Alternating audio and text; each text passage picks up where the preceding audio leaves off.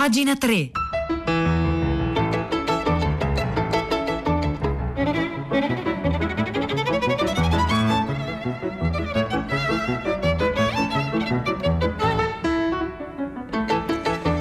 Buongiorno, un saluto da Nicola Lagioia, benvenuti a pagina 3, la cultura nei quotidiani, nelle riviste, nel web, 9-2 minuti, 21 secondi di mercoledì 10 febbraio. Oggi cominciamo raccontandovi la storia di qualcuno che ci prova, cioè ci prova a um, insidiare il superpotere delle, delle big tech, in questo caso è Amazon, nel nome lo insidia dei libri. Si chiama Andy Hunter, è intervistato su rivistastudio.com, l'uomo che volle salvare l'editoria contro Amazon attraverso le librerie indipendenti. Chi è Andy Hunter. L'intervista è fatta via Zoom di Leonardo Luccone appunto su eh, rivistastudio.com. È un capitano coraggioso che si è messo in testa di arginare Amazon.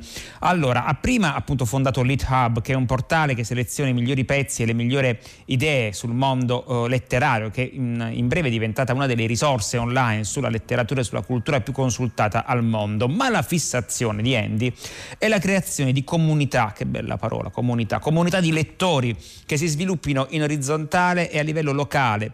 Ehm, e poi appunto attraverso i media in verticale invece. Ed è convinto che il motore dell'editoria siano le librerie indipendenti che in effetti hanno avuto una vera e propria riscossa negli Stati Uniti negli ultimi anni. A marzo del 2020, quindi arriviamo appunto alla, alla sua invenzione veramente insomma, importante che è book, bookshop.org rispetto appunto alla questione di Amazon di cui parlavamo, quando la pandemia era ormai acclarata e Amazon appunto si preparava alla grande libagione, diciamo così, è nata bookshop.org, muoveva appunto i primi passi.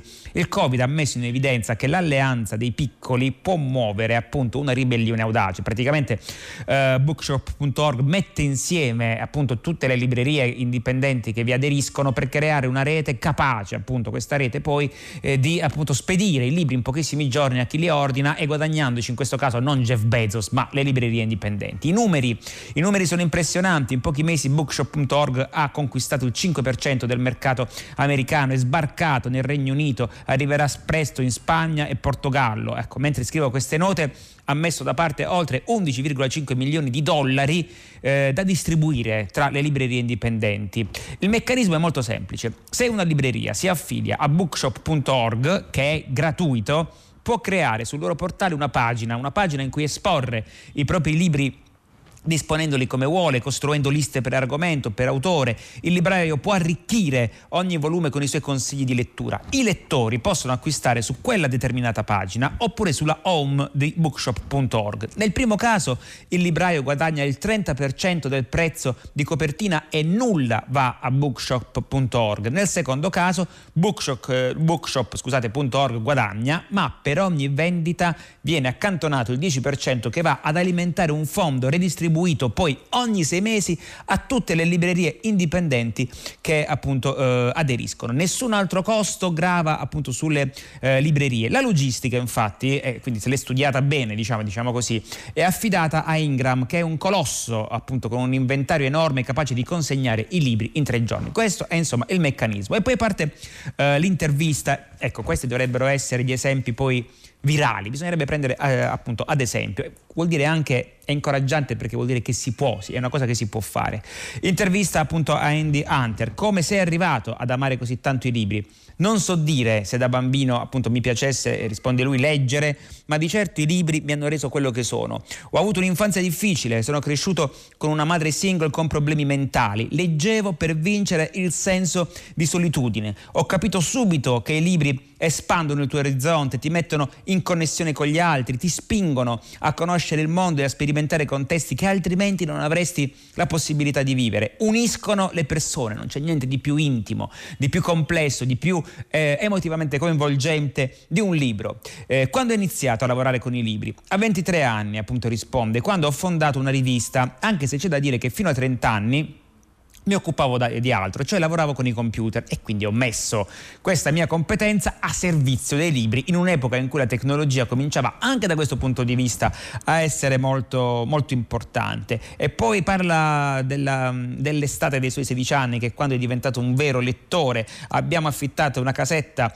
eh, di legno eh, nel Maine pieno di libri anarchici e radicali. Ricordo la biografia di Malcolm X, parecchi libri femministi, Il lupo della steppa di Ermanesse, è stato il mio primo incontro con la letteratura europea è stato sconvolgente. Quell'estate, e tutti quanti noi che amiamo i libri, abbiamo avuto appunto un'estate del genere, o, una stagione del genere, se non proprio l'estate, che comunque di solito è quella durante l'adolescenza o la preadolescenza che ci hanno cambiato, proprio per questa prossimità che i libri riescono in qualche modo a, eh, ad avere ehm, eh, riescono ad avvicinarci come, come mai nient'altro insomma, alla, alla mente dei, dei, di grandi autori e poi appunto tutto ciò che eh, che i libri contengono. E poi ancora eh, dice: Io sono preoccupato insomma, eh, della, di quello che sta succedendo eh, con Amazon. Essere editore mi ha reso consapevole dell'interconnessione del sistema culturale, della necessità di rendere l'editoria un posto sano. Ho capito l'importanza delle piccole librerie.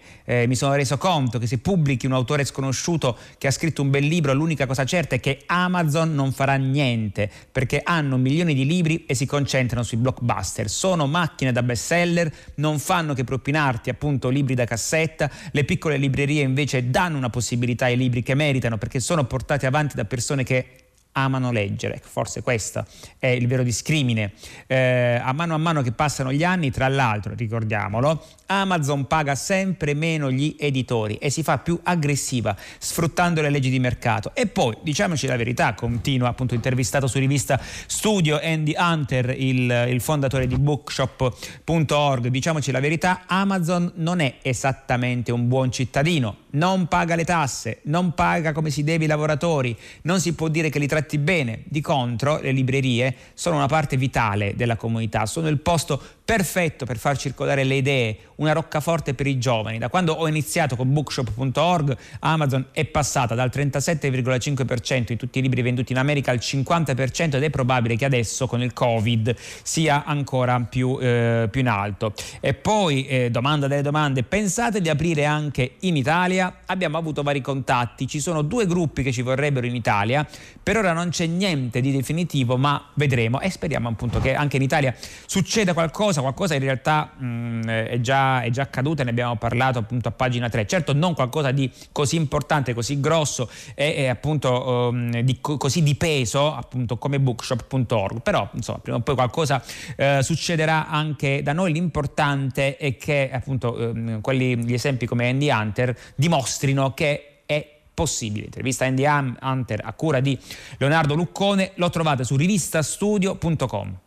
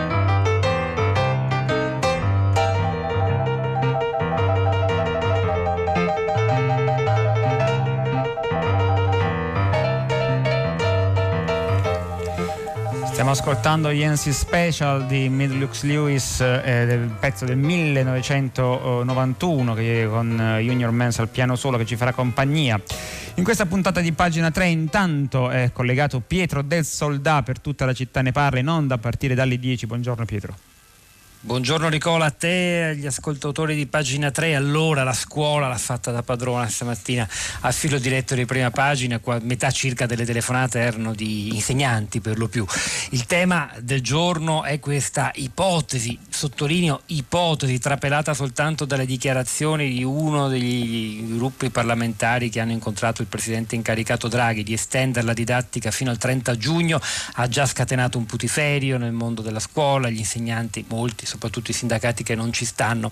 Però noi non parleremo solo di questo, certo il tema lo affrontiamo, anche se è soltanto un'ipotesi, è assolutamente non una misura di un ancora inesistente governo Draghi, di allungare per coprire un po' le ore di lezione perdute. Cerchiamo di fare di nuovo anche un bilancio sulla didattica a distanza sin qui, eh, capire, siamo, abbiamo tanta esperienza alle spalle, insomma, che effetti ha avuto, che cosa ha prodotto anche e soprattutto sugli studenti più fragili, più vulnerabili, quelli che hanno alle spalle una situazione familiare e sociale meno meno, meno forte. Ecco.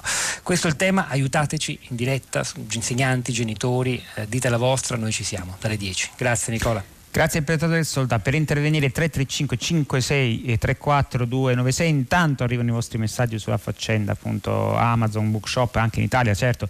Esiste Book Dealer che mi sembri funzionerà allo stesso modo, ci scrive appunto Marina, sì, ci sono, ci sono stati dei tentativi molto interessanti, in effetti abbiamo parlato negli scorsi mesi durante il Covid appunto qui, eh, qui a pagina 3, si spera appunto che comincino a fare anche numeri, cioè numeri importanti che diventino poi davvero alternativi rispetto uh, ai, ai, colossi. E, ehm, e, poi ancora, sì, c'è chi, dice, chi eh, di voi dice io in realtà eh, per me le librerie sono fondamentali perché il rapporto empatico con il libraio diciamo che non è lo stesso che potremmo avere con un algoritmo, ma in effetti il futuro delle librerie probabilmente sta proprio in questo. Ricordo che qui a pagina 3, ecco, avevamo letto un pezzo molto bello di Roberto Calasso, eh, sul, uscito sul Corriere della Sera, sul futuro delle librerie e lui diceva proprio questa cosa qui, che le librerie avranno un futuro, oltre che se si riorganizzano in modo tale da poter spedire cosa che stanno facendo i libri eh, a casa insomma, di, chi, eh, di chi li compra con un, con un, click, se riescono a fondare, se riusciranno, a volte appunto lo fanno, a fondare intorno a sé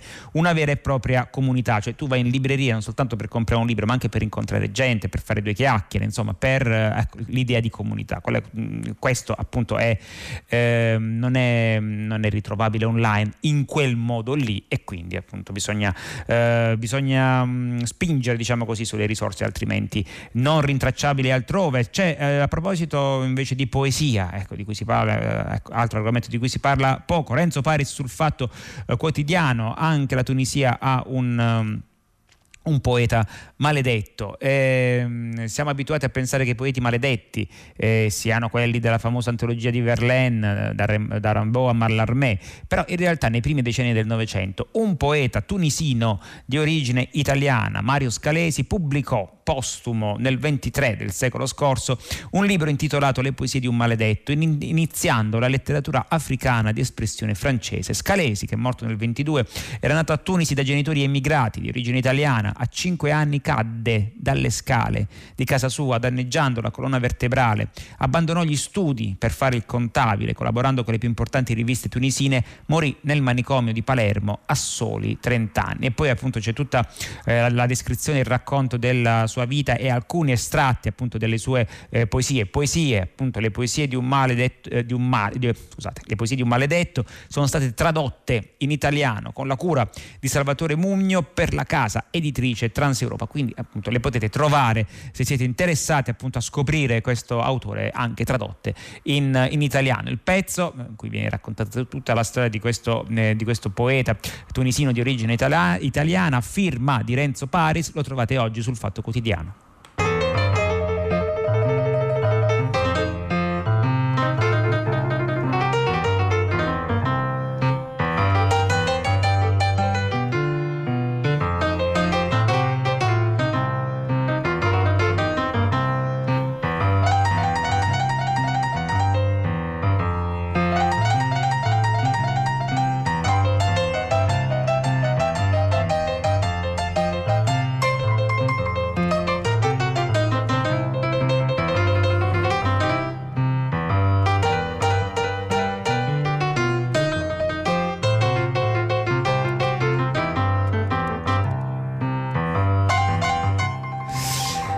allora continuano ad arrivare dei messaggi sul, um, a proposito delle, librerie IBS o il libraccio spediscono a casa. In realtà moltissimi librai si sono attrezzati durante, da, durante la pandemia. Eh, un, altro, um, un, altro, ascoltatore appunto ci parla delle librerie che invece sono costrette a chiudere. Effettivamente molte librerie sono costrette a chiudere per eh, la questione, come si, come si dice, delle mura, cioè scadono i contratti d'affitto, gli affitti vengono raddoppiati o triplicati e a quel punto eh, il libraio è costretto ad andare via perché non sostiene l'affitto nonostante la libreria vada bene e di solito arrivano dei supermarchi, so, c'è, un marchio di scarpe a Roma al posto della libreria Croce che era stata una libreria storica. In realtà per esempio in paesi come la Francia, quindi paesi da un certo punto di vista più evoluti del nostro, dal punto di vista diciamo così, legislativo, ci sono tutta una serie di norme che tutelano le librerie storiche perché si ritiene che il libro non sia una merce come tutte quante le altre. E io devo dire che sono d'accordo. Eh, musica, e, mm, musica rock e letteratura c'è un pezzo molto bello di Tiziano lo porto su Linus perché Linus di questo mese è dedicato a Lurid grande appunto musicista autore rock ehm, eh, icona del secondo novecento che però amava moltissimo la letteratura. Dei suoi dischi diceva scrive Tiziano lo porto che ad ascoltarli tutti di fila sarebbe venuto fuori il suo grande romanzo americano Altre volte diceva Faulkner aveva il sud, Joyce aveva Dublino, io ho New York. O New York eh, della letteratura amava eh, eh, i romanzi sporchi, gli irregolari, eh, l'ultima uscita per Brooklyn, per esempio, di Shelby Jr., La scimmia sulla schiena di William Burroughs, altro appunto eh, libro che Lou Reed amava, amava, molto, Walk on the Wild Side, che appunto uno potrebbe pensare che se l'ha inventato Lou Reed questo titolo, ma in realtà è un libro di Nelson Algren che poi, cui, da cui Lou Reed ha tratto il titolo di una delle sue canzoni più famose. Più degli altri, però, scrive Tiziano Porto, Lou Reed amava eh, Delmore Schwartz, autore di una manciata di magnifici racconti, sono pubblicati in Italia eh, da Neri Pozza. Nella raccolta Nei sogni cominciano le responsabilità, che titolo bellissimo, Nei sogni cominciano le responsabilità. Molte poesie, qualche opera teatrale. A proposito di Delmore Schwartz, ecco, io faccio sempre eh, dei, mm, dire, dei, dei fuoripista, chiamiamoli così, è molto probabilmente lui il protagonista del dono di Humboldt di Sol Bello, che è un romanzo che nessuno legge più e che invece è un romanzo bellissimo, ecco, la riscoperta di Sol Bello un'altra, è un'altra cosa che vi, che vi, proponiamo, che vi suggeriamo, che vi consigliamo qui appunto eh, da, pagina, da, pagina, 3.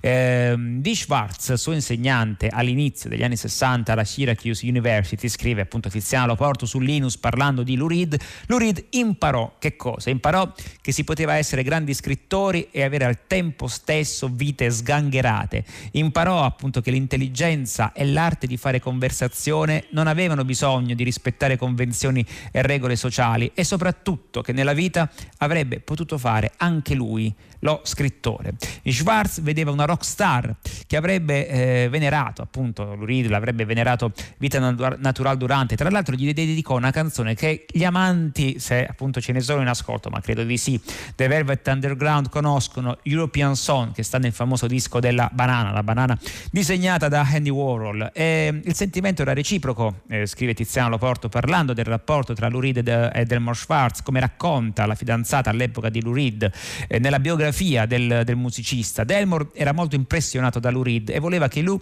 diventasse come lui. O come ha confessato più di una volta lo stesso Lou Reed raccontando delle, nelle interviste come Schwartz minacciasse nella sua testa di, di tornare dopo che appunto era morto dall'aldilà e di ossessionarlo. Se si fosse svenduto o se avesse mai tradito il suo talento eh, letterario. Eh, Lurid diventò uno scrittore, ma inventò in un certo senso un nuovo modo di farlo. Questo nuovo modo di scrivere romanzi consisteva nel prendere il rock and roll, mescolarlo ai grandi temi affrontati appunto dalla, dalla letteratura e eh, infatti se ci pensate, soprattutto nei primi, eh, non soltanto nei primi eh, album di Lurid da solo senza Velvet Underground, ci sono appunto molte storie storie raccontate, si raccontano storie anziché andare semplicemente per immagini. Walk on the Wild Side, per esempio, racconta tutta una serie di storie che messe insieme potrebbero sembrare appunto una, una, un'antologia dei, dei, marginali. Comunque tutto il numero di Linus è dedicato all'Urid, quindi per, per i fan e chi, per, per, chi magari più giovane volesse scoprire appunto questo grande autore, magari si può cominciare proprio, proprio di là e poi ascoltare ovviamente i dischi o altrimenti c'è questo pezzo molto bello eh, a firma di Tiziana Loporto.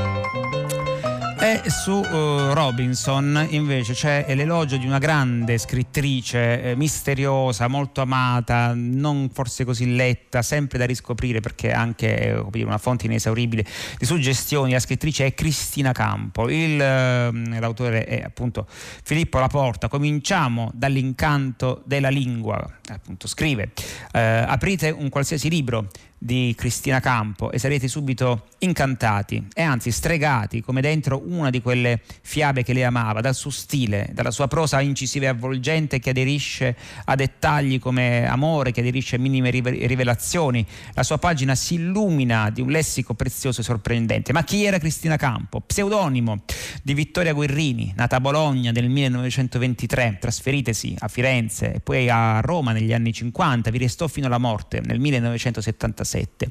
Per descriverla, scrive Filippo Laporta su Robinson, occorre rinunciare a qualunque colore giornalistico che lei aborriva. Una volta osservò che Leopardi oggi sarebbe stato definito il conte nevrotico in cerca di Dio.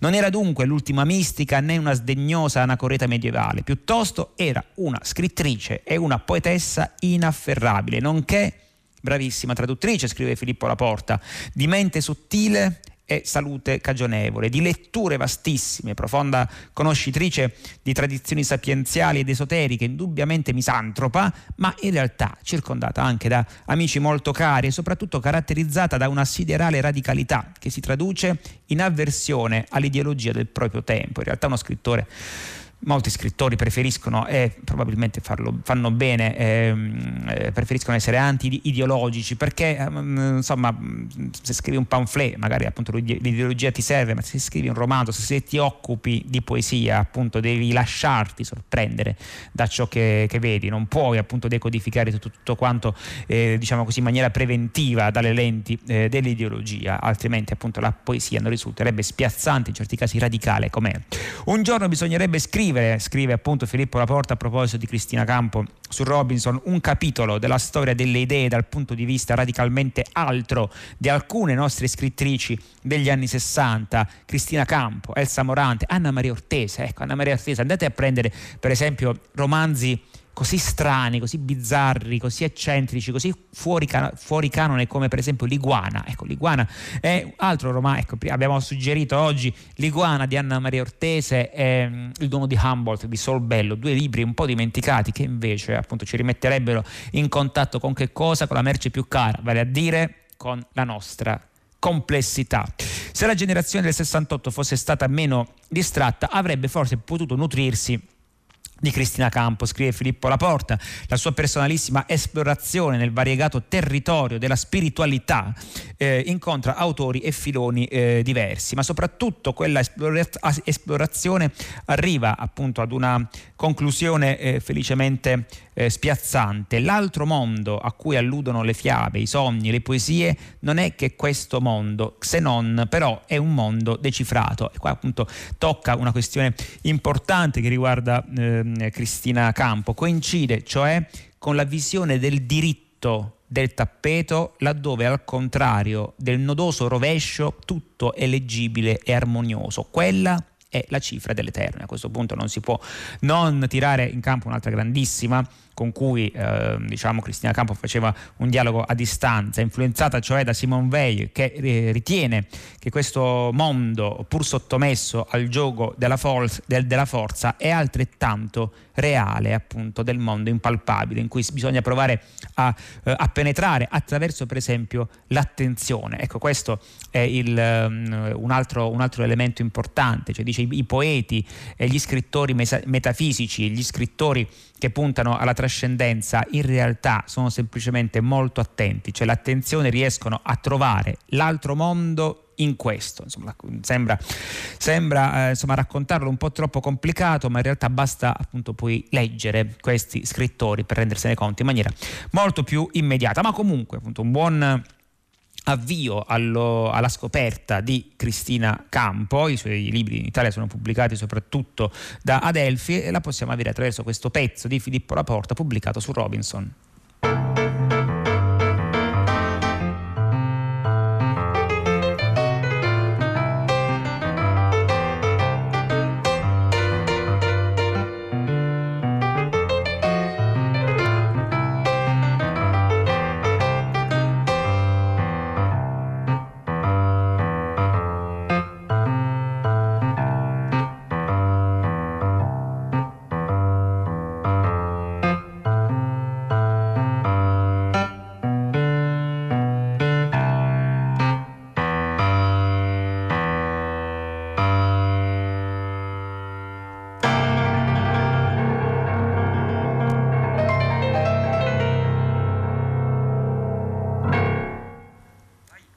Yancy Special con Junior Mans al, al, piano solo. È stato il brano che ci ha fatto compagnia in questa puntata di pagina 3 sono contento del vostro apprezzamento per, uh, per Sol Bello un grande scrittore scrive Giulio ma penso che Herzog sia anche superiore ad Humboldt lo trovo più compiuto. E poi ci sono appunto più personaggi eh, ci sono tutta una serie di personaggi. Beh effettivamente sì anche Herzog è un grandissimo è un grandissimo Roma. Herzog poi inizia ecco per chi non lo sapesse non lo ricordasse lo dico Herzog inizia in maniera meravigliosa c'è questo appunto Moses Herzog che è appunto un uomo eh, di mezza età abbandonato da sua moglie, rimasto appunto eh, da solo che comincia forse a impazzire. E infatti la prima riga del, del romanzo, se non ricordo male, è beh, se sono matto per me va benissimo. E comincia a scrivere lettere a tutta una serie di persone, lettere proprio di recriminazione, lettere eh, ad amici, lettere a parenti, ma lettere a un certo punto a uomini potenti, lettere a personaggi morti, per esempio a George Washington a un certo punto scrive, eh, scrive lettere e poi ancora,